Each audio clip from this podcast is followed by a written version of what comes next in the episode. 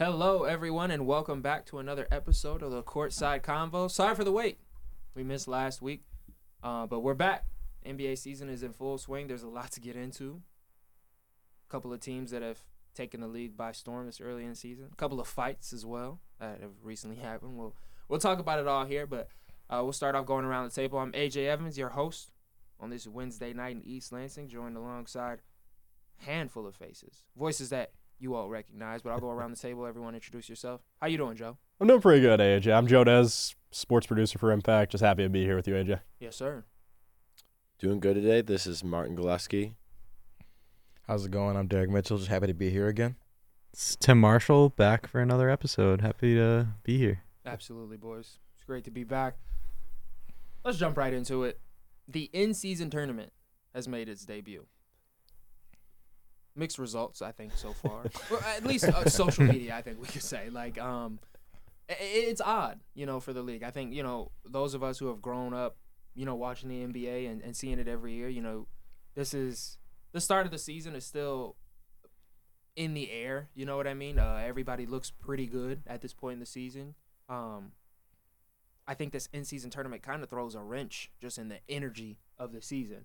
Uh, but I'll start with you, Tim. What are, what are your thoughts on it? And has there been any, anybody that's caught your eye in the tournament so far? Um, well, the courts have definitely caught my eye. I think Oh, they've caught everyone's eyes. I, it would be hard not to. Uh, um, I, I've enjoyed the in-season tournament so far. I, I like. I didn't know that it was going to be like designated days where every single game on. I I think it's been Tuesdays and Fridays so far have been in-season tournament games. I like the kind of structure with that, knowing oh tonight's a in-season game. It means a little bit more. There's been a lot more intensity in these games. They've had some close games. Um, I I'm a fan of them so far. This might be another win for Adam Silver. I really like what's going on with the in-season tournament. The courts are really vibrant. I'd say to me, they look. Some courts look good. Like I went to the Pistons game on Friday, and um, our court looked pretty nice, but it was just different. A lot of glare in your face when I'm looking at the court, but it was it is enjoyable. My favorite game. How was the energy at OCA then for that game? It was very good. There was a lot of people, a lot of people in the stands, a lot of people that we know were actually there too, which was cool. Yeah, I saw that everyone's Snapchat story. It was really fun. So the energy was good in there. A lot of um Detroiters, a lot of big gold chains, which I really liked. but um, it was fun. It was a good environment for sure. Yeah, I've been loving it so far. I think uh, it it adds like when you have like that one night a week where you can expect the extra competition, Mm-hmm. the extra energy, and whether or not people like the courts or not, or whether people like to watch them, I think it's 100% a good thing. Just the effect of for years, if you see a clip like some highlight, you'll be able to tell. Like all they all are so vibrant and they all have like that similar design with the trophy. So no matter what, you can always tell if a clip is from an in-season tournament game in the future, and I think that adds like a a distinction from it, where you always know that you're watching something a little bit special, which I love. Yeah, everyone else has already talked about the courts, talked about the games so far. I got to touch on something else. Last or UFC 292, $500,000 purse. In-season tournament, $500,000 purse. Starting to see a lot of similarities between the fights going on in the in-season tournament and UFC 292, to be honest. It's pretty good. Yeah, it's been the the energy has been crazy in those Oh, games. yeah. I know people are getting choked out. People are getting slammed Yeah. down on the ground. People really Submission. want that. One, two, three. You can say Draymond's name; it's okay. yeah, I know. Dre- I was like waiting for somebody to drop it, but nobody did. He comes around campus sometime. I'm not going to be the one who says it. Don't worry. I'm not getting choked out here. Let's let's yeah. go around. Yeah, no, yeah. He's He's, come he right can for make Joe. Yeah, he makes his appearances. Let's go every around them. semester. Favorite games thus far? Anyone have a pick of favorite in-season tournament game? I don't think I have a favorite game, but I mean, I, honestly, it's the games where Tyrese Halliburton has played in. he's, Yeah, he's, that's he real. showed out. I- So good. Yeah. We've talked a lot about him. I feel like on the podcast so far, um, which I think is good because you know he's the star of a very small market team, maybe arguably the smallest market team in the league. I feel like no one talks about the Pacers, but um, he's ridiculous, man. The way he sees the floor and uh, you know his ability to make plays for others, and he, he's just reignited this offense completely. Rick Carlisle talked about it like when he got traded, his first practice, he took things by storm. He was terrific. The ball was flying all over the place. Um, not to bring college basketball into it, but somebody who kind of reminded me of him last night was Tyrese Proctor, point guard for Duke. Um, doesn't maybe affect the game as as much as Tyrese did at Iowa State, but I see a lot of similarities, and I, I just think he's a star, and it's it's really good to see the Pacers are two and zero in the tournament. So uh, happy that they're getting some national love. Yeah, Hallie and the Sabonis trade is like one of the only win-win trades that you ever see in the NBA. Yeah. the fact Yep. that both Oh, teams yeah. got way better for or Pacers aren't really way better, you could say, but they got Mm-hmm. a star to build around now. I mean, yeah, this that last game against the Sixers, and this was when the Sixers were on a roll. There was power rankings coming out where they were sitting at the top of the power rankings. Mm-hmm. Him dropping 33 points, 15 assists, seven rebounds on 58% from three, seven of 12. He's like cooking. that's like it's the, their offense is unstoppable. You know, I genuinely didn't realize they're fourth in the East right now. They are way better. Well, they're, they're both going to be playoff teams now. The Kings, it's insane. Yeah. Well, I mean, we'll see. We'll see what happens with their defense in the playoffs. Hopefully, they make the playoffs. Like it's it's too early to you know lock that in as them as a playoff team. Mm-hmm. But man, I guess you know when they just want to outscore you, I you can't really stop them. They're putting up crazy scores. Yeah, hard to argue against number one offense in the league. that You guys Oh, were talking yeah. about earlier. Mm-hmm. 132 points against the Sixers, and the Sixers are a good defense. They are not a bad defense. 132 points against them. I don't think it went to overtime either. No, Oh, it didn't. It was- that was disgusting. 132 in regulation, which One is thir- very impressive. Yeah, Obi Toppin's breaking out to 27 points in that game. It's Yeah. insane. Finally got like a new home. I feel like he was no in New York. He really wasn't um, given the reins that a top 10 pick should have, especially with when he got there. They weren't a super competitive team, and they just Thibs never really gave him a shot. I'm sorry, who wasn't? Obi Toppin.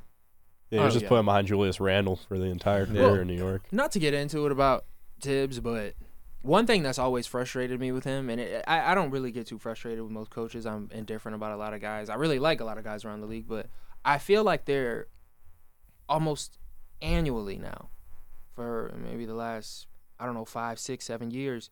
There's been a really talented young guy in Tom Thibodeau's rotation that doesn't fit within his system or doesn't isn't good enough to be competent on defense for him, and they're not playing.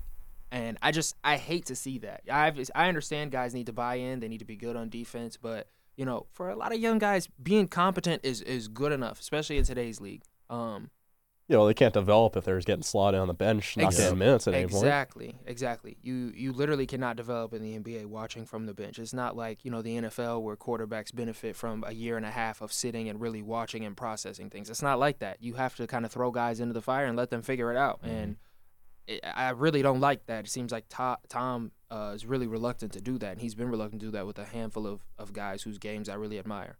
Yeah, New York not been the best in the last few years. There was uh, one team, I don't remember who it was, that Merrifield once referred to as kind of like the Allen Misfit Toys. If you look at the Pacers, they're kind of in the exact same situation. Obi Toppin coming from the Knicks.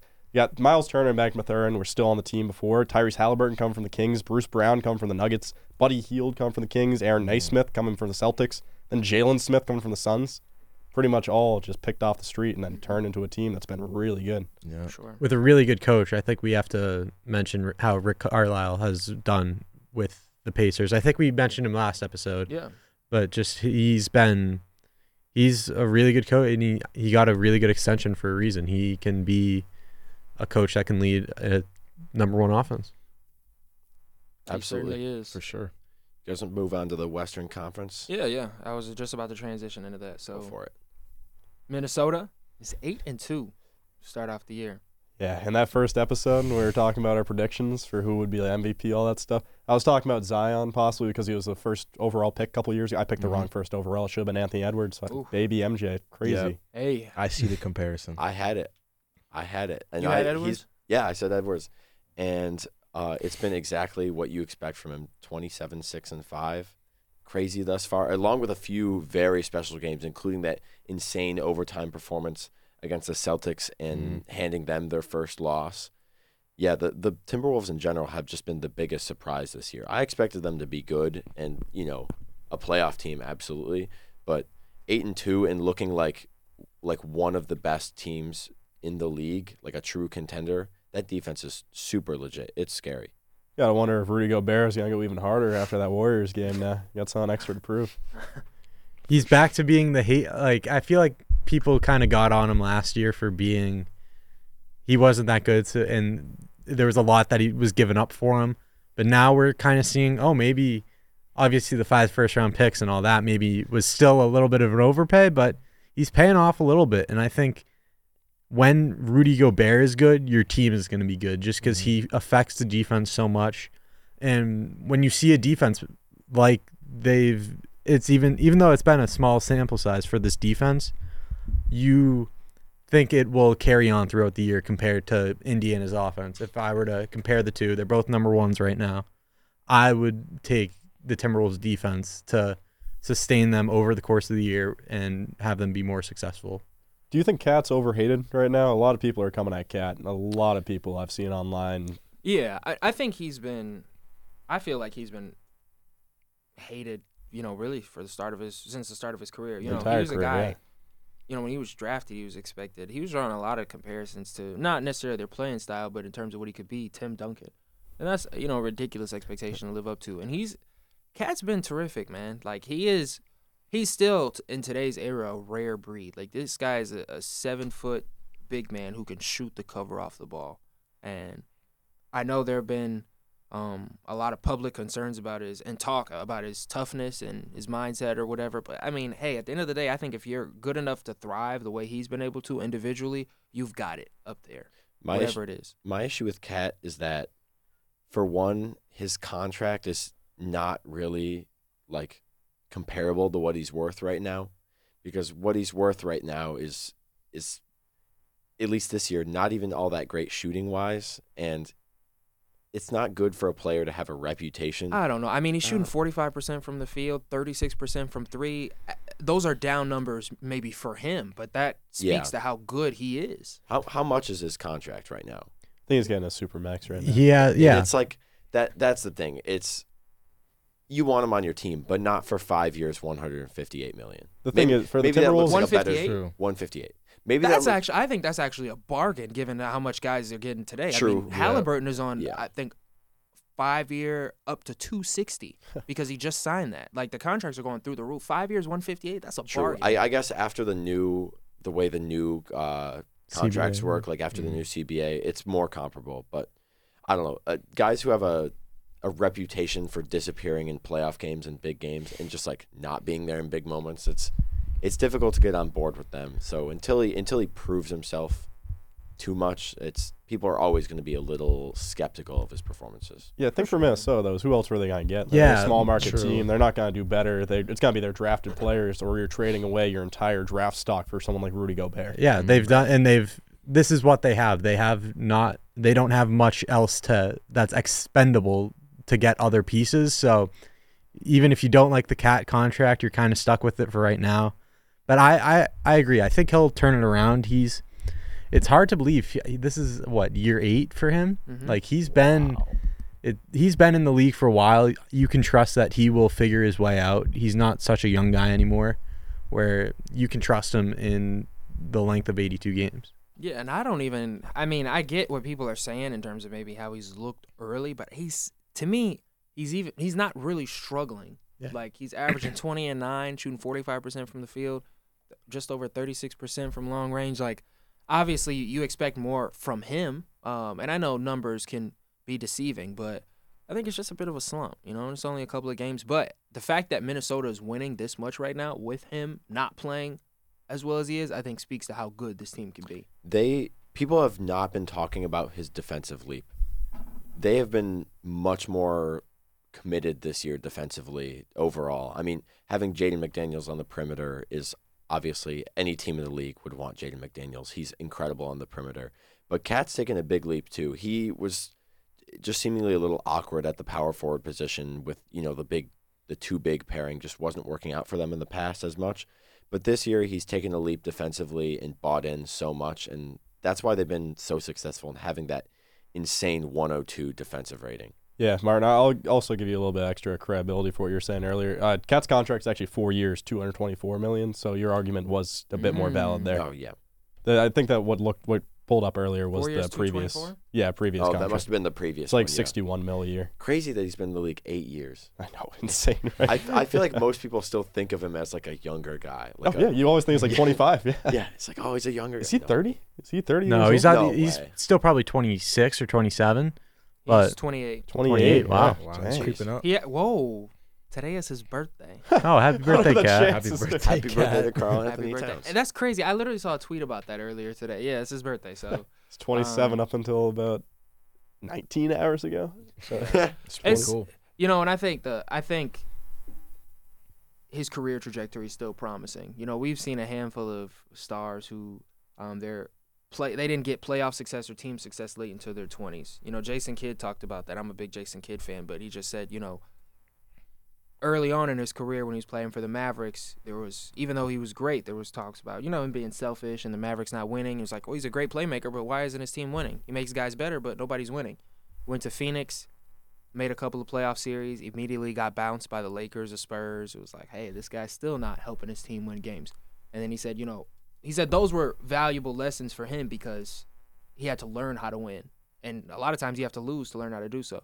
Said he took all those lessons to New Jersey and then made back to back finals appearances. And he didn't do that until I think he was in his late 20s or his 30s. And then the perception around him completely changed. So hopefully we can see something like that with Cat later on in his career. I think so. And Anthony Edwards should also be leading the way alongside Rudy Gobert in Minnesota. but uh, transitioning a little further down south, but staying in the West, the Houston Rockets are six and three. Six and three after dropping their first three games. They've won six straight, I believe, right? Yes. Yep. And they've got the fourth best defense, which shouldn't come as a surprise. Ime Udoka's a defensive-minded coach. Um, I didn't think he would get them to buy in this fast, but Sengun has also been terrific. I wish Ime was a more moral man. I would have loved him on the Celtics. I miss miss it so much. It's rough.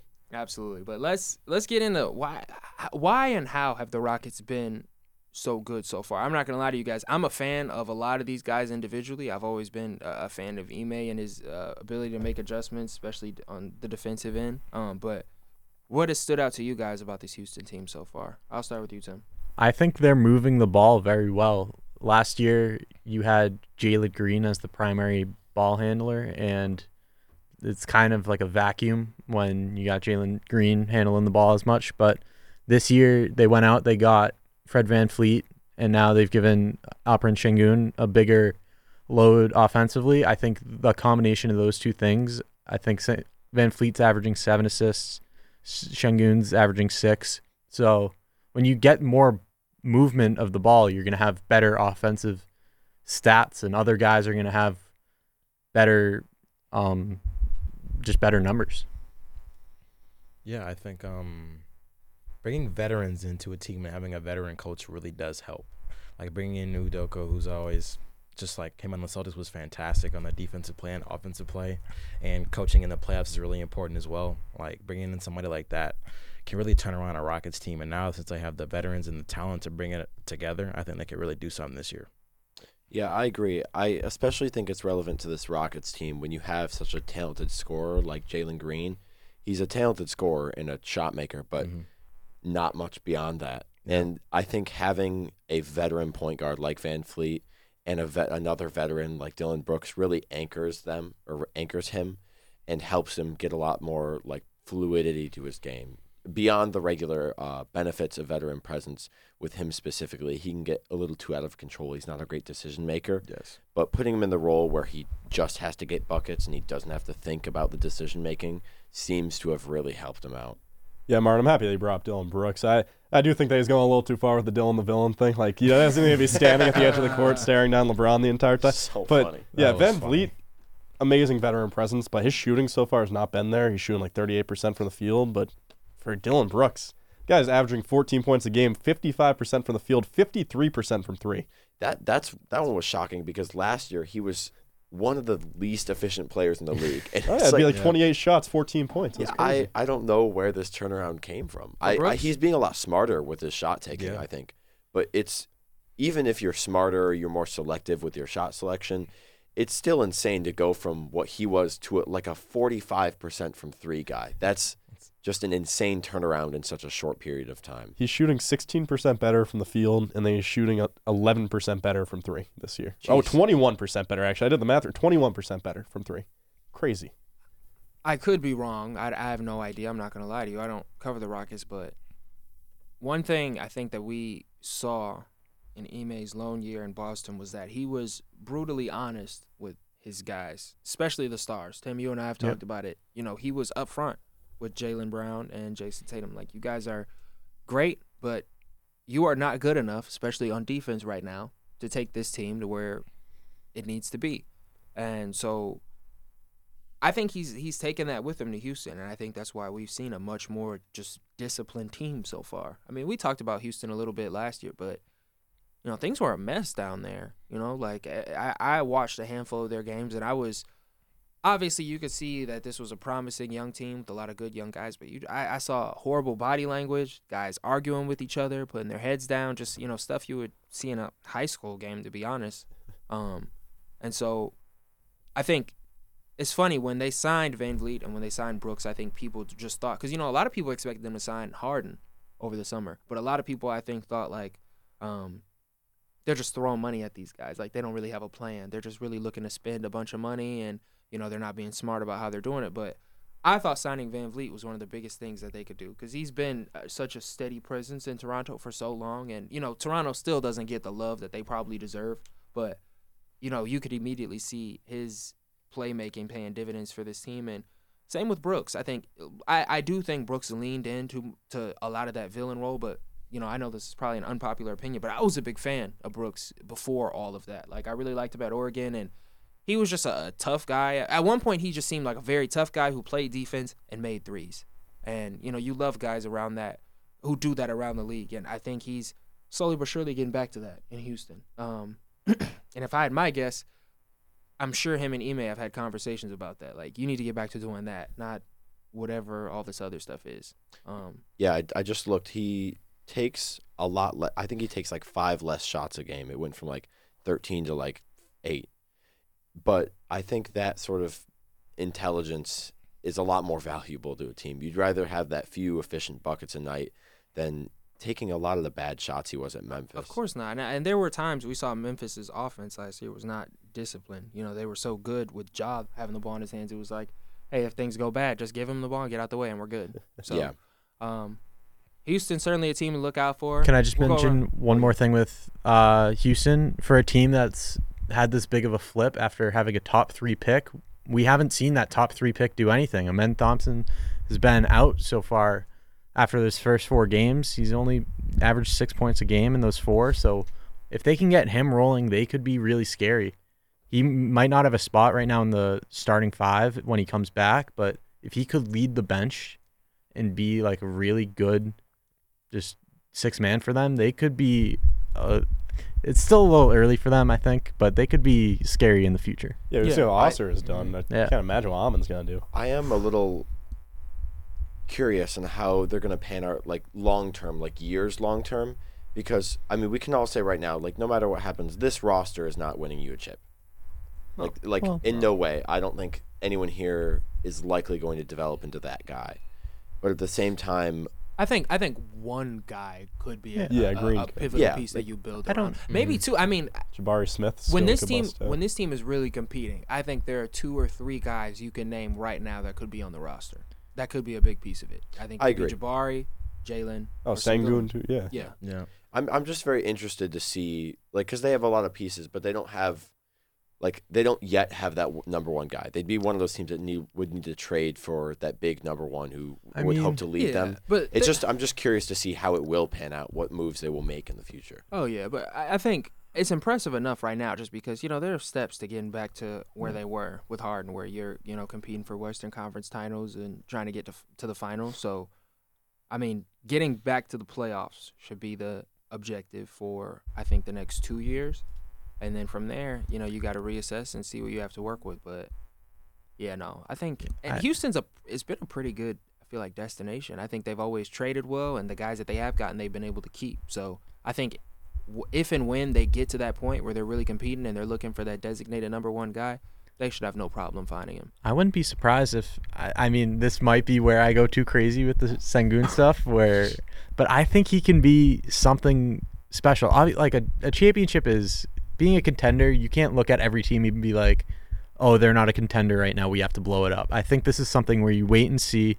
You see what Jalen Green can develop into. He's still our age, basically. Like we need to kind of be a little more patient, I think, with teams like this and just see how it goes in the future. Yeah, it's just like the Thunder. Like you can say right now, no one looks like they're gonna be the guy, but in a Yeah. couple of years, one of them could pop out. Yeah, sure. exactly. Like SGA, he showed flashes three, four years ago, but you were never like, oh yeah, this is the All NBA Hey, guard. Like, yeah, first they knew team. they knew in Los Angeles he was going to be a star. Doc Rivers and management were sick parting Yeah. with him in that Paul George trade. And they had to do it, but they've they've said that on the record. Like they were not happy. Yeah. They knew they were giving away a star point guard with that. Yeah, I think that helps Houston too. Is Texas has no state income tax. Yeah, So- you can get free Oh, agents. yeah, Yeah. free agent Yeah. destination. But uh, trust me, as somebody who lived down there financially, I know I'm sure it's different for millionaires, but uh, they find other ways to take your money down there. For the regular people who go down there, something to keep in mind. But we'll not get in. Well, n- we won't get into that. AJ, Anyways, real quick, just gotta go get some dinner in minute. Could we have a little bit of Celtic stock before I go? Would that be able to got it. bro. rearrange the show sheet a tiny bit? Absolutely, man. Let's move out east. Let's hop on a plane right now, fly into Boston. Who's on right now? Currently leading 76ers 70 to 69. And back and forth the entire match. So Jordan Walsh nailing threes, which you're not expecting. Oh yeah. Jordan Walsh uh, in this game? I'll send it to my uh, Boston correspondents for this one. I'll start with you, Joe, 'cause I know you got to get out of here. Talk to me about what you've seen from Boston so far, man. Yeah, so I dialed down in the first episode because I didn't want to seem like a homer. Jayson Tatum's winning MVP. That's just what's happening. Hey, that's what I said, right? Yeah, you said it. I, I said Luka because I didn't want to sound like I was being biased. I got intimidated by Serdak, to be honest, on here. But it, I Jayson Tatum's gonna win it. Jayson Tatum's gotta get MVP. He's been improving every single year. Guy's averaging 28 points, nine rebounds, couple hmm. assists too. Jrue Holiday been an amazing addition too. He's been playing better than Dame at points so far. Not really offensively, but Dame hasn't been himself at all on Yeah. offense. Just not expecting that to be how it was going. But then Porzingis. Porzingis just accepted that he's gonna be the three or four. He doesn't need to be the number one guy, and he's fit in perfectly. Yeah, he said he didn't want to really be. He's or he said, yeah, he said he didn't need to be, and that's not what his his game should be. If he's just sitting back there as the three or the four, he can make so many more mismatches for teams where it was where Jalen and Jayson Tatum they aren't very compatible. But once you bring in Porzingis in the pick and roll and you get the switches and the pick and pops where Porzingis is shooting threes from like 33 feet out, like it's it's been pretty cool to watch. Yeah, their their mesh of offense. The thing from last year when people were saying that Jayson Tatum and Jaylen Brown didn't really go together, it's just because they're so similar of players. Both of them can score at all three levels. They're high level defenders. They needed someone to break up the monotony of just being ISO, ISO, ISO. And now they've got it. Porzingis, Jrue Holiday can hit a shot if he needs to, not all the time, but hits a lot better than Smart to be honest. And that heartbreaking to see what happened at Time Lord. So Yeah. sad. But that's why the trade happened. Time Lord immediately out for the season already for the Trailblazers. He So sad. yeah, he gave his knee away in that 2021 finals. It, like you knew, like when you knew, you knew it was happening at the moment where was, oh, he looks hurt. He's he's playing through it. He was arguably the best player for the Celtics in the finals. The way he defended, even though he did get picked apart a little, but that was more scheme wise when he was playing in the drop. That wasn't his effort. He was still getting two, three blocks a game, running up and down the court when he really shouldn't have been with And his he was knee roaming injury. The corners. Yeah. I remember that. That was big Yeah. time. Big problem. T- it's just so sad. It's the same thing as Isaiah Thomas. The Yeah. Celtics told him he was going to Yeah. be Why do you guys do that? I I don't don't know. know. We're, we're kind of bad I'm not guys. a fan of that. I, I'm not. I'm not either, man. we- These we are all love guys we love, but yeah. Yeah, we all. I was wearing a Time Lord shirt earlier today. I still miss the guy. He, his blocks. He had like one eight eight block game in the playoffs that season. It was Yeah. heartbreaking. You should be ashamed of yourself. I know. All Yeah, right, this is um, both, of you, both of you guys, give me um, from what you've seen, what is Boston's record at the end of the season, and do they finish with the first seed out east? Uh, the thing is, Boston a lot of the times they kind of let their foot off the pedal near the end of the season. At least that happened with Joe Mazzulla last year. I could see us getting first. It's either gonna be first or second. But I at first I thought there was gonna be a 60 win team, but the health could be a concern. Porzingis, I don't know if they're gonna try making sure that he's safe and healthy for the playoffs of the thing. So end of the season might start getting lesser and lesser minutes. I would like to say 60 and 22, but I'm gonna say like 58, 24. 58-24. I like it. My number was 60. I think it's 60 and 22, and they're eight and two right now. So, I mean, it's it's a very hard team to beat, especially at home. They haven't lost a home game yet. I think they they could show flashes of like the 2008 team. I think they won like 40 of their home games. Like it was something insane where they just dominated in the TD Garden. It's one of the best atmospheres in the league, And I think just when teams go in there, they should not be expecting to win, especially Yeah, with this team. You know, I might as well change my pick. Then. I'm gonna say 79 and two, or 80 and two. I believe. Oh. Good grief. Pretty count. No, no, I, I, I do think right around that 60 mark, like Yeah. Tim said, is where it's gonna be. It's like 58 to 62, probably somewhere between those four numbers of wins. Bet. It's a nice spot to be. Yeah, I know, not too bad. You love to see it. Okay, well, yeah, I appreciate you letting me join in for that real quick age. Yeah, I kind of cut ahead in the schedule. You guys are gonna send back to the West, I imagine, for a little bit of Clippers talk. But appreciate you letting me on here today. Hope you guys all have a great cast. I'll see you guys hopefully next week. Thank you, Joe. Yep. Joe Dez, everyone. The man, the myth, the legend.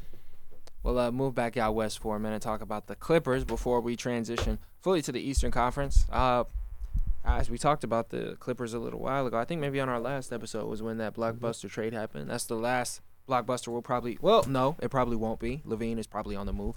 Um, but the most recent one was James Harden being shipped out west back home to the Clippers. He uh, infamously said he is the system. He doesn't play with the system. He is the system. Um, but things have not been very promising for this new system, so to speak. Uh, the Clippers are 0 and 4 since the trade. 0 and 6. Oh, excuse me, I can't read. 0 and 6 since the trade. Oh, And, and, uh, six. Yeah. Yep. No rumblings way. that you know guys are frustrated. Kawhi, I, I I saw a game where Kawhi looked visibly frustrated. I don't even remember which one it was, but guys, what's what's going on out there? And can can LA turn it around? I'll start with you. I think that I think that they will get better, but I don't think that they are going to be the contenders that they want to be. I think that this is just too many guys who need the ball. What's their ceiling? You think? like second uh, okay. Cuz their ceiling is is really high. The ceiling is really high when you have Kawhi Leonard on your team, when you have Paul George on your team. Mhm. I just don't know how they're going to make it work with so many guys who don't function really well without the ball in their hand. They did some coaching as far as Russell Westbrook goes to make him better without the ball in his hand. Uh, one thing a lot of people have been noting is that he's been crashing the glass because they leave him alone on the corner. So because they don't they don't care if he shoots, so they leave him alone in the corner. He just builds up a head of steam, and he's been crashing the offensive glass. That's one thing he has been doing really well. But at some point, there's only so much you can do when you have four of these guards or forwards who all want the ball in their hand on the court at the same time. I almost want them to try something where they do like a, a Kawhi Russ starting lineup and then they do like they do like a 10 man rotation where they do they have two superstars in the starting ro- lineup and two in the second cuz maybe so, like, you the- bring Paul George off the bench? yeah No. Like- No, like, you can't. imagine- I, I'm I mean, you out. could stagger them, but Imagine- bringing him off the bench No, is insane. But, but like like like Paul George, maybe it is crazy. Paul George and uh, Harden like as a lineup, and then the other two as a lineup because I just don't see how they're gonna have all these guys. Like it's clearly not working. This is oh, and by the time you hit zero and six, you gotta make some drastic adjustment. Not maybe necessarily. heavily staggering them. Like that's I'm I'm proposing big solutions. I mean, my thing is, and Tim, we've seen this with the Celtics quite a bit, but teams struggle. Like, you know, there there have been teams that have gone 40, 40 plus games, and it's like, okay, we're fine, but something's off. You know what I mean? I think that's what the Clippers are going to be probably in a few weeks still. Something will still be off, and then all of a sudden it clicks. Um, I do think I, it might be a little too, what's the word? sentimental, but I think these guys understand what's at stake here, and I think they realize, hey, if we don't come together and get a chip here, we may not get a chip at all. And I- I just think it's going to take a minute. You have these four players with these massive games and personalities, and you're trying to merge them all on this one team and this one system, this one offense. You, I think you got to give them more than six games. You know, it's 82 games. Um, that, that's just my opinion. Yeah, especially for Harden, who didn't really have a training camp, and then he just Yeah, gets he plopped in.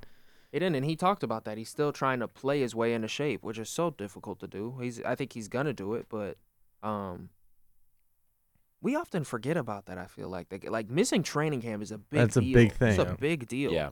Um, It's yeah, it's Yeah. still November. Like I think once if this is still an issue by the new year, say they're still under 500, then it start to maybe get a little more worried. But I I still think even if they're in as a seven seed and you see them as a two seed, you're not going to be like, oh, at least we got the Clippers. That's a scary matchup. So I think they kind of just mm-hmm. got to power through, be a 500 club, maybe a little bit better, and then because that's kind of what they did last year. And if Kawhi wasn't out, they might have beaten the Suns. They gave them a good run in those first two games before he got hurt. And I think the way that they they play fits better in the postseason, just with the amount of people who can operate in the half court offense that they do. So I think they just got to kind of power through, be a 500 club, get to April. I think you gotta give them time. They'll eventually come in and they'll be able to play better. But it's just like this not the rotation and the matchups. I think has to change, like you were saying earlier, Martin. I just don't like it right now. Um, not enough shooting, not enough passing of the ball, and just like they're not being able to play together because they're so ball dominant. Everybody wants to touch the ball. I just think they have to stagger it a little bit. Maybe Paul George off the bench is kind of wild, but I mean, maybe you I can wasn't just. dead serious, but I know. I you got get you. the what I'm getting at. they need to stagger it a little bit so they can start running some different offensive sets and not having four players who need to touch the ball on the floor at the exact same time. That's just not going to work. I said that in a couple episodes ago. That's just not going to work. and and they I think they will because you know in the first few games of the season that the the pre Harden games they played they were one of the best teams in the league. They were Mhm. playing extremely well, and I think any any team that has Kawhi with the way he's been playing deserves to be in there. I think sure. he's had some inconsistency, but it's still Kawhi Leonard and still Paul George. You have guys who can give it just amazing scoring on any given night.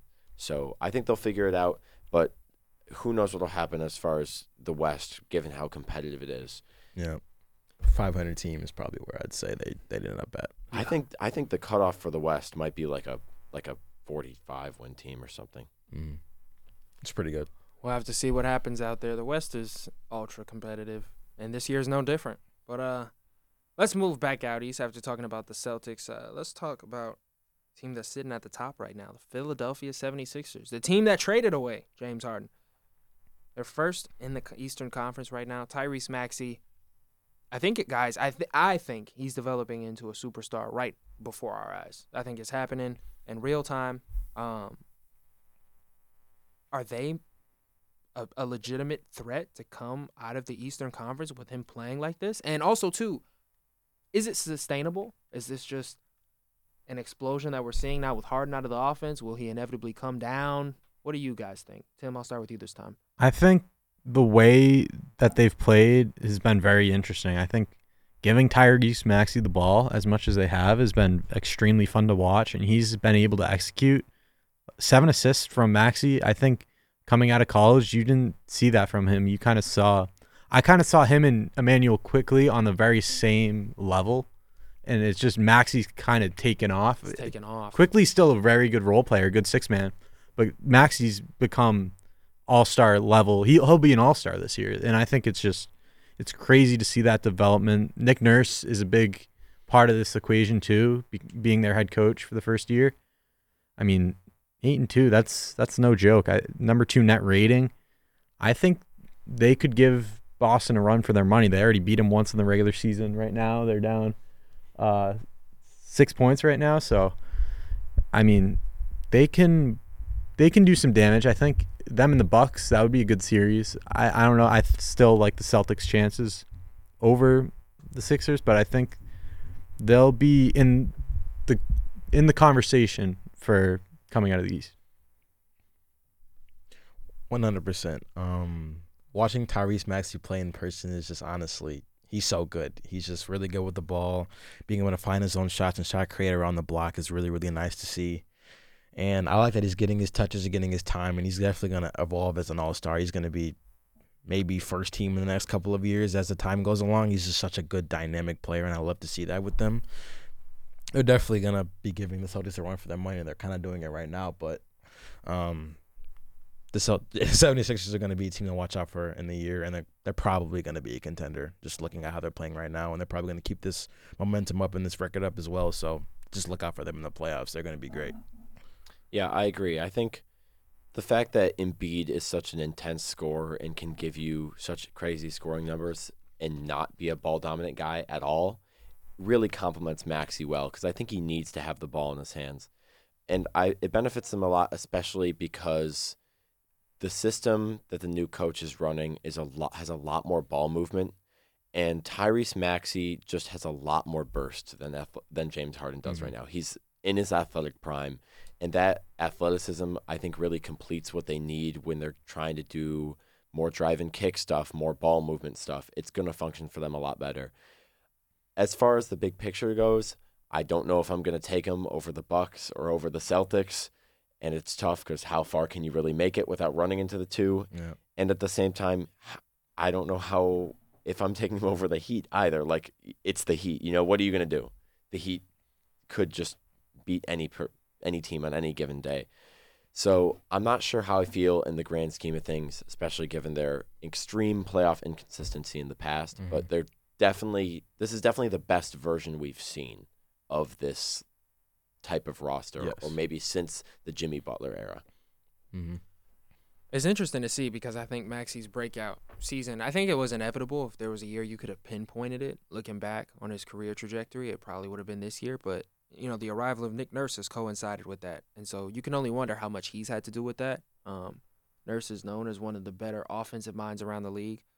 Maxey's averaging 28 and 7, you know, and uh, to me, his, his, I, for I'll just talk about it for a minute, but his trajectory has been so interesting because, you know, coming out of Kentucky, people were high on him, but he was known as a, a streaky scorer, a guy who could maybe be a spark plug in an offense or whatever. And that's what the early stages of his career were. Um, he was a big time spark plug. And after a couple of years, he transitioned. He was a starter alongside Harden, and was still, I think, sort of a bit of a spark plug. He was the third option. You know, um, you could, or you know, maybe two. Harden and, and Embiid were one A, one B at times. Um, and then now he's still. It's weird. His playing style has not changed. He's still a guy who, you know, just has these bursts up the floor, and he still plays like a spark plug. But it's just now in this like heavy usage rating, um, where he's constantly just scoring and making plays for others. And so that's been interesting to see. But you can you can just see the ceiling is just getting higher and higher and higher. Um, but to tell you the truth, I'm not sure if it's sustainable just because I think it's it's so early in the season. I do think this is maybe a little bit of a a surge, like a, a rush for him. Um, and I think too he's gonna have to figure it out. Not to say it's like his rookie season all over again, but this is a new role for him where you you have complete control of the offense in some ways. You have a, you're you know you have complete autonomy. Obviously, you have to get the ball to Embiid throughout the course of the game, but besides that, it's up to you to do what you want. So I think there are going to be struggles that maybe come with that later on in the season. Um, and when the playoffs start, it's going to be all about making adjustments and how he responds to those as being the primary perimeter option, which he's never been before.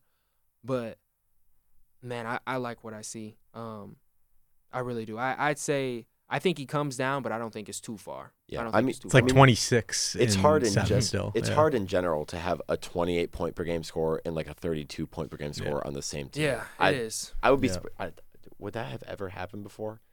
Maybe maybe in like the 2017 Warriors or something. But that's hard to have two scorers Yeah, like it is. And hitting that much. If there and if there's a duo that could do it, it's them. Just because Oh, you yeah. know Embiid is so dominant in the post and and he's so dominant on the perimeter, and I think they play fast enough to where they could get enough shots for both of those guys to sustain this. But I just think for Maxey, it's, it's gonna be tough just because this is a new role to him, brand new. I think mm-hmm. Tatum and Brown might have been the closest. They were 30 and 27 last year. Yeah. And I think Oh, that was yeah. the highest scoring duo. Yeah. Like Yeah. almost, I think it was almost ever, like Wow. for two players over Wow. 25 points or something like that. Yeah, and that's still insane to me. As good as those guys are, because they they're both forwards and they both Yeah. command so much. But I think the Sixers are certainly contenders. You got to look out for them. You're gonna have to continue to do so. How far Maxey and Embiid can take them remains to be seen. But the results have been promising so far. Moving to Detroit, Oh no. Oh, no. things aren't as promising right now, or maybe not as promising as the record would uh, show. Pistons are two and ten. Um, Cade has had a bit of an up and down start to the season. He's been Mhm. really impressive at times, and then at other times, I don't even want to say he struggled. To me, he's looked overwhelmed because there hasn't been enough help, and um, that's been frustrating to see. I feel, and it's been frustrating for me personally. I, I want to hear your thoughts on it, Martin, because I feel like fans are kind of taking it out on him right now, and I don't think there's anything to take out on him. I think he's just having to do a little bit too much, more than what he should have to do. Um, but one lone bright spot has been Ausar Thompson. We'll start off. Let's start off with the good. Let's start Let- off. With yeah, let's start off with the good. Ausar, if he were on a team that was not going to be the worst or one of the worst teams in the league, would absolutely be on an all defensive team. Genuinely. And it's insane that he's still at the point where you're expecting him to make mistakes, and he's he is, but not nearly as much as you expect him to. He was incredible against Shai. Shai's stop and start drives and all of his pump fakes have been torching the entire league as he put up, you know, 30 points per game last year. Ausar had fantastic possessions against him. He forced several turnovers, several near turnovers. He forced him to travel on one play, and he's been doing that to a lot of people. He blocked Jimmy Butler two times in a row on one possession, and it's been a marvel to watch. I watched him in person, and I watched him have some insane flying blocks that just just shouldn't look humanly possible. it's scary. He's one of the best athletes in the NBA already. And yeah, is he maybe the worst shooter in the league? Maybe. but he shot 40% from three during a stretch at the end of the OTE season, and that's from NBA three point range. I'm hopeful on his shooting. He's a super hard worker, but everything has been going just about as well as you expect from Ausar. Super mm-hmm. raw, but just the talent is so obvious. I'm really glad that we're able to give him the minutes and everything because he's so raw. I would almost worry that on any other team, if you don't give him a ton of time to make the mistakes, it just would never. He would never turn out to be anything more than a lockdown defender. But him getting the starting role, I think, will be really good for his development and really good for this team long term. Do you know how good you have to be as a rookie for the national media to be talking about how good you are on defense? Like it, it, it is, it is insane, and it's it's just mi- been mind-boggling to watch for me. I, I compared him to like a young Iguodala, but I think I think defensively he might be better than what Iguodala was. Um, maybe not as athletic, not as big. Like, Iguodala was very physically gifted, and As- Ausar is too, but he's not as maybe you know built. He's not as built, But- but, he's faster. Yeah, Yes. but man, he's been so good. Um, and we'll talk about him. Go ahead and talk about him now. Or no, you know, before that, going off of that, we talked about him playing through mistakes and him getting the leash to be able to do so. One guy who doesn't have that leash right now is Jaden Ivey, and um, I will say I was I've been perplexed by it. If there's one gripe that I've had, I love Monty Williams, but if there's one gripe that I've had with him, it's been that I think look, you know, let's get this out of the way. I don't think the Pistons are going to be very good this season. This team is still incredibly young. Michigan State's starting lineup is older than this team. That's nuts. That's Yes, insane. this- It's crazy. this team is so young. So I think you might as well let things go. You know, things do not last forever. Contracts in the league do not last forever. Ivey is in his second year. I think he's on a standard four year deal, if I'm not wrong. I think if you want to make this a make or break, make it or break it year, fine. But you, I think you have to at least give him the minutes to do so. I know Monty Williams has talked about mistakes being made in practice, him not being as good where he needs to, or as not not where he needs to be defensively. I still think if he's as bad as the minutes or lack thereof are showing, let the games show that. Let the film show that Mhm. rather than let practice show that. Because frankly, I don't think this team is good enough right now for you to be benching a guy who's that talented for what he's doing in practice. And that might Yeah. sound stupid, but that's just how I feel about it. Being a fan of this team and the, this young core that I think Ivey is still a part of. Yeah, as as somebody who has watched the majority of every single Pistons game thus far, which has been very detrimental to my mental health, and somebody who is very tuned into the Detroit Pistons communities on you know various social medias, that is like the biggest topic of conversation. Almost every single person is bothered by it. It seems seemingly it doesn't make sense from a continu- continuity standpoint, given that last year he was given like all the reins last year because of Cade being out. They were they just said go wild. Yeah. He led all rookies in assists last year, and he showed a lot of promise. And it just seems weird for him to not have that. It seems I've heard a lot of people compare it to how Monty Williams, while in Phoenix, just seemingly had like a dislike for DeAndre Ayton, just wasn't really into him. And people are really worried that for whatever reason, he just doesn't like Jaden Ivey and just won't ever give him the time. He got 11 minutes the other night. And it's like, seriously, maybe he's bad on offense, but this this team has won two games thus far. Yeah, and my thing Come is, on. if he's as hmm. bad as the minutes are implying, like I said, let the film speak to that. Yeah. Let the let the game itself. If he's if he's that bad, and it, obviously no coach wants to hear this, but let the fans see it. Let the media see it.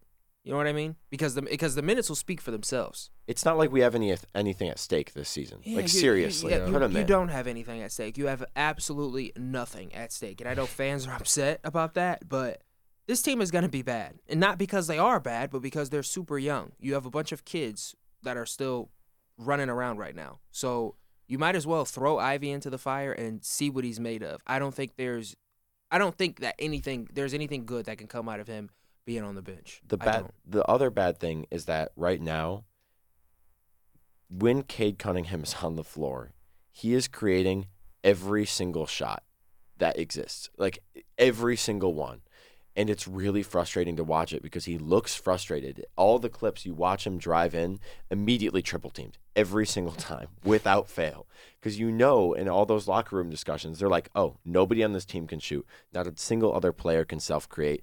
Just quadruple team him. It doesn't He's- matter." He's averaging five turnovers a game right now. It honestly, like I know he's made some bad decisions, but I think a lot of it has to do with the fact that he's getting triple teamed every time he goes up the court, Absolutely. and having Jaden Ivey next to him as another guy who can actually create his own shot and be a secondary ball handler would I I think benefit him a lot because you see it in the fourth quarter every single game. He has not really had an efficient fourth quarter thus far because he's just exhausted.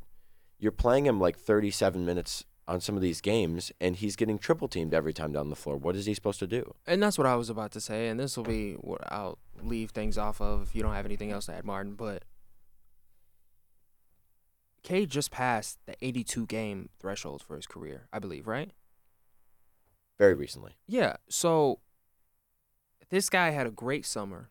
Everyone around the league was raving about him and how good he was going to be. Everyone knows how good he is. This is his first real taste, I think, outside of his rookie season, which I don't really count, outside of his rookie season of him being the guy.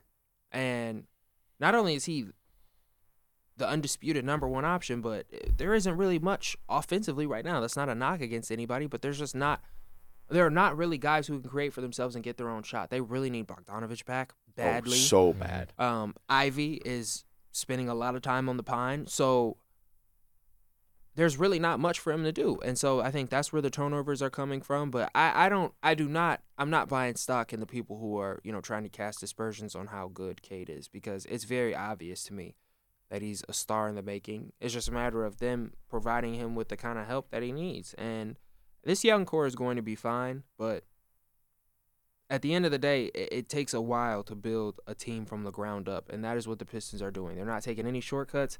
They haven't been fortunate enough to land a guy like uh, a Tatum and Brown, or a, a duo like that, where you can maybe cheat a couple of years, or even a guy like Morant, where all of a sudden you go from maybe having two mediocre years to being a, a contending team out west. I think they just have a handful of guys that are really good, and Cade is at the top of that. And so, in order for this team to be successful, you're gonna have to do things from the ground up, and it's gonna take some time, especially when you draft all these guys and they're like 19 or 18 for crying out loud. Yeah, So- I, I have full, believe me, I have full confidence in the ability for this core to become a contending core or a very good core at one point. But I have concerns for how we're playing Ivey and how at some point Cade needs to play along other vets. He cannot play with other guys who are 19, 20 years old and expect to learn off them. At some point, you need to play alongside vets and I think he will be a star. He is that good. There's he is really that good, but he needs the time and he needs a good roster around him. But he certainly does, and he'll probably get it in due time. But uh, real quick, guys, Zach LaVine is unhappy in Chicago. Surprise, surprise. Um, both Shams and, and Woj have reported that LaVine is likely on the way out, which is not too much of a surprise. I was joking if y'all couldn't tell. But LaVine is an interesting option because I think he's not necessarily a number one guy, which is what he's been in Chicago, but I think on a very, very good team, he's a number two option. Yeah, he could be Yeah. a number two, even a number three in a case Yeah, somewhere if- like L.A. If he's your number three, you are in good, good shape. Yeah. So talk to me a little bit. We'll just go rapid fire around the table. Where do you guys see this man ending up? I think if the Lakers, I don't think it would be right. I like their current construction. They kind of just need to make sure the defense is staying strong and maybe get a little bit better on offense by small pieces. But I think if they kind of blow it up and go for LaVine, that a big three of LeBron, LaVine, and AD would be pretty scary. I like it. I like that too, but I'm gonna have to go with Miami. If LaVine hops on a team with Jimmy Butler and Bam, that's just a really, really good trio, and that could cook something up in the East. That's be more surprising, especially in the playoffs. If they mesh together. I think it's they could compete with the Celtics in a way. I expect Miami most likely because Miami at this point has missed out on more superstars than I can count, more all stars than I can count. Who are they going to give up? Because I think that's been the problem. Well, It's true, but at some point, I think that there's not as big of a market for LaVine as some people think. Like, I don't think he's gonna. There's gonna be a huge, huge bidding war. Yeah. But at some point, Miami needs to make for their fans. I believe their fans are getting unhappy about you know missing out on Durant a while back, missing out on Dame recently, and I think that it just makes a lot of sense for their roster given they already have a playmaking forward. They already have a great center. It just it balances really well to have their center, forward, and guard be their stars. I don't see LA because LA I expect to make moves, but not until the deadline. I mean, this this core of players that has played like not even 40 games, considering they got together at the deadline last year and then they changed a little bit to this year. I think right now there's changes, but I think they've set themselves up in a way where they are very very aware that they have the pieces to trade and bring in other guys to fix those changes. Mhm. But I think they need to spend time to realize what the problems are. Like I don't even think they, they know what their problems yeah, are that's yet. true. It's not listed on the show sheet, but I can't take even take credit for it. I talked with Jack Moreland, JMO, our sports photographer here, sports photo director, I think, here at Impact, or editor. I don't remember which one his title is officially, but he mentioned a destination that I think could be good for him, and uh, that's Brooklyn. I would like to see Zach Wow. LaVine in Brooklyn. That could work. I would. I don't know how interested the Bulls would be, especially you know with his nerve issues. I don't know if you guys heard, but I would ask them if they're interested in a package centered around Ben Simmons and picks. I think the picks would be worth it because they Mhm. are they're going down a, a dark they're going into a dark spot where they don't have Bulls? yeah the Bulls Oh yeah. Oh yeah. I yeah. they're going full tear down rebuild Yep. so they they won't need it's not like something where the Nets kind of wanted to keep competing where they got Right. Mikal Bridges and Cam Johnson and picks and I'm I'd be calling with that leverage. Like, hey, looks like you guys are tearing it down completely. You And- want a bunch of picks and Ben Simmons? there's not a lot of other teams that have that other that max slot that the Nets do, even if it's not that very functional in Ben Simmons. Not a lot of other contending teams are going to say, "Oh, we really need Zach LaVine." So I think the Nets could definitely make a move. Yeah, I just uh, that'd be a, a little confusing to me. I'm not sure because it doesn't really put them in contention. It, it just kind of moves them up a little bit, but not up enough to like really be a contender. I feel like the Nets. Ooh, the Nets. yeah, Oh, I don't think that I. It's just one of those things where it doesn't make them a true contender, but it just makes them a little bit better. but I don't think. I don't know. Yeah, I, I don't. I feel like they But see- I think that's what they could use right now. Like you can't skip steps. Like I don't think right now they're seventh in the East. They haven't really.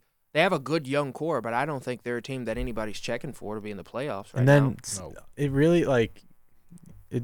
One one guy gets hurt, and then all of a sudden you're the Atlanta Hawks in the Eastern Conference Finals. Like things just break weird ways in the playoffs, where even if you're a five or a six seed, you could somehow get a chance and like one rolled ankle, and somehow you're in the finals. Like it, it's there's not that big of a difference sometimes when it comes to that stuff. It's true. I think they're young enough to wait, but they could also make the move to stay in a contention while they have this this pretty great roster that they have. Right because they don't have their own picks. They have the Suns picks, which is Yeah. a very different thing because their picks are in Houston right now. Uh huh. Yeah. So They got a million of those. All right. Well, is there anything else anybody would like to add about the Eastern Conference before we get ready to conclude? Did we already do Halliburton love? Yeah. Yeah, yeah. say We so. talked did. Yeah, about I, it. I can't it remember if we brought it up yet. Oh yeah. If we did. Oh, we did with the in-season tournament. That's right. Um. Okay. So. Rapid fire here. If the season ended right now, who's on your guys' NBA first team? I'll get us started. I'll go with Steph Curry and Luka as my guards. Mm. I'll go with Jayson Tatum and Kevin Durant as my forwards, and I'll go with Jokic as my center. This is leading leaving off Embiid. I know, I know, but oh well. I like that. I'm gonna have to go Stephen Curry as my guard. I want Shai as my second guard, Oh, and then I'm gonna put That's a good one. Tatum, Giannis, and then um, Joker. That's gonna be my five. I think I'm also taking Steph. He's been ballistic this year. He's been Mhm. just nuts. Uh, also, Luka. Same with him. Yeah, I think both those guys are at the point where they're basically carrying their teams offensively. yeah. And then I'm gonna take Joker, KD. Yeah, probably similar. I'm probably taking Tatum too. It's Mhm. it's looking like right now very like super competitive with a few guys like being left off that are yeah. so close to that first team mark. But KD has especially been impressive. He had that stretch where he was basically just left alone to be the offense on the Suns and did a shockingly well job for guys 30 what 30 35, 36, something like Yeah. that. Yeah. He's getting up there, but yeah, it's been he's been pretty good for them. AJ. I'm going Steph, Shai, Tatum, Giannis, Embiid. I like it.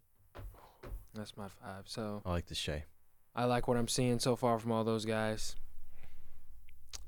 Last thing before we get out of here. One thing you miss from the NBA 10 years ago. Shout out to Tim. This is a, a fire question. So Yeah, that was boy, Tim. 2013 2014 season.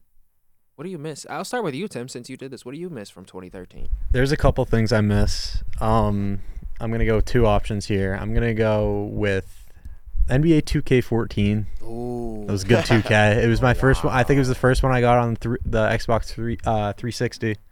Holds a special place in my heart. Taking you guys back, this is the Heatles. This is LeBron on the cover, throwing up the chalk. It was a really good game. And then the other thing I'm gonna take is sleeve jerseys.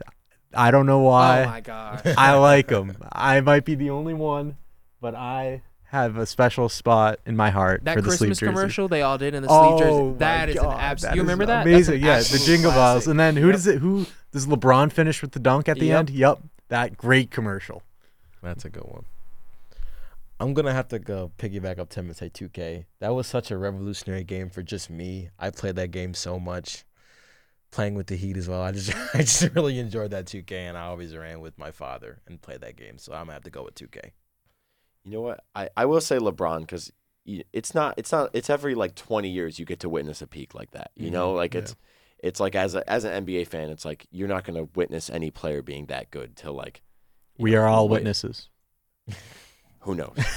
but one other one other random one, the Grit and Grind Grizzlies. That's a good back one. The Grit and Grind Grizzlies. wow. They, they went to the they went to the conference finals that year. That team was so much fun. I, I love that they're just like their whole identity was just being like the most annoying second round exit ever. Yeah, they just like- defensively, man. they're They just were they're gonna be a second round exit, but they're gonna injure like two of your players. like Mike Conley, oh man. Tony Allen, Con- Conley's fantastic. That- I love him. Conley's Z-Bo, fantastic. Gasol. Man, that was a great team. Grit and D- grind Grizzlies. Wait, did he he won?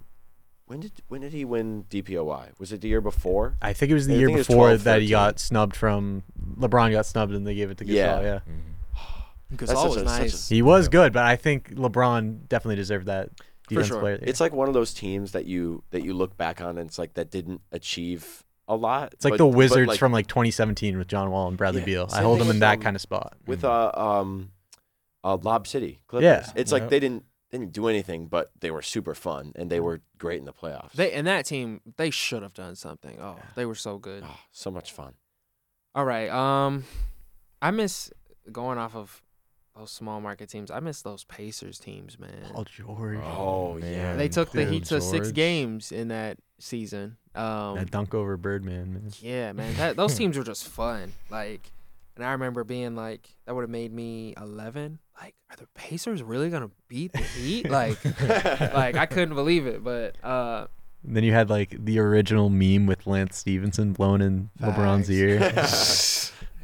that was hilarious. Yeah. Oh my gosh. Good times. Second one, this might just sound cheesy, but I, I just miss, you know, it felt like the league and creativity and like the individuality with a lot of the players was in a good place. Like I don't know if you guys remember, but like KD shoe was out then, those lows, and those were the Those hardest are thing. The ones with KD, like Yep. oh on the yeah. Yeah. everybody was wearing those. Brons were hot. Like um Carmelos were really nice shoes at that time. CP3 had some nice shoes. Like it just seemed Kobe's were still in full Kobe's were- swing. yeah, Kobe's were still rolling. Like it just seemed like everybody was doing really well. All the stars were doing their thing, and and it seemed like a lot of the really good teams had and like established identity and a good fan base to go along with it, and and there was all kinds of cool gear out. I think fashion wise, like it was a, a bit of a weird time, but it was cool though. Oh, that's like, that's when Russell had those gla- Westbrook. the fake glasses. yeah, it like was the like it was frameless like when all of those like bright colors were like in full effect and like everybody it, and it's it, I feel like it sort of set the tone for the way the league is now. Like now you see guys rocking um The like Kuzma Derek, jacket. Derek White is wearing pink shoes tonight. White and pink shoes. Like the pink bottoms. You see them? Yeah. Like I feel tough. like that year 2013-14 was like the start of us seeing some of that. Um Yeah. It's funny too. Quick story. I don't know if you guys see All the Smoke, the podcast with Matt Barnes, Stephen mm-hmm. Jackson. So Mike Bibby was on it, and he talked about how he si- signed with Jordan. Mike Bibby is known for like having a million Jordans. He si- he like signed with him at the start of his career, and so as a result, like he got all of like the coolest Jordans, the ones that have never come out, all that. Mm-hmm. But he said initially he was going to sign with Puma, and Puma sent him some shoes or whatever. And he said one, the shoes did not feel good, but he said two, they were like, they like send him all these like neon colored shoes, and this was like in the '90s, like the late '90s, and he was like, I can't wear these, like, and so he said he put them on, didn't like them, and he told his agent like, yeah, I- I'm not signing with Puma. You need to find somebody else for me. But it's funny he said because he was like, now they're like still doing that, and they're doing it with LaMelo, and it's it's dope, and everybody loves it. Um, but That might have been 10 years ago, too. I think that was Stern's last year. So I think it's just Wow, kind of like a little turning of the tides when I think it's that was either Silver's first year or Stern's last year, but it was around that time where they switched over. yeah, there's a lot of yeah, he stepped down February 1st, 2014. Yeah. there's a lot of really cool like it was just a really cool era of the league. I think it's also interesting because that was one of those times where the West was just insanely competitive. I'm looking right now. There's in the East. There's uh, the Pacers and the Heat are the only 50 win teams, and then in the West you got the Thunder are a juggernaut. Like the Blazers are really good. Clippers, Warriors were like like that was like the pre dynasty Mhm. like signs, and then the it was Spurs. right before they blew Like up. Harrison Yeah. Barnes at the three. Also, Oh, another interesting thing I was thinking about. This was one of, or I think it might have been like the Jimmy Butler breakout year. Not like full breakout, but when people realized he was going to be more than like you know some Yeah. random 40th pick. I, I was looking at that Bulls team because that was like the Joe Noah Bulls team, you know, without Uh-huh. Rose and everything by this point. But he was playing big minutes on that on that Bulls team. That's really cool too because they were still winning 48 games. for sure. Well, anybody, if nobody else else has anything to add, that'll do it for another episode of the Courtside Convo. You heard it here first, man. The vibes are up back in 2013. It's been 10 years since, but hey, still good vibes around the league, to say the least. But thank you so much for listening. Go out, be nice to people, take care of yourselves, and uh, happy Thanksgiving as well. We won't record most likely next week. Enjoy the turkey and all that, whatever you have at the table. But we'll see you the week after that, where I'm sure there will be a lot more going on around the league. This is the Courtside Convo. Thank you so much for listening, and uh, much love.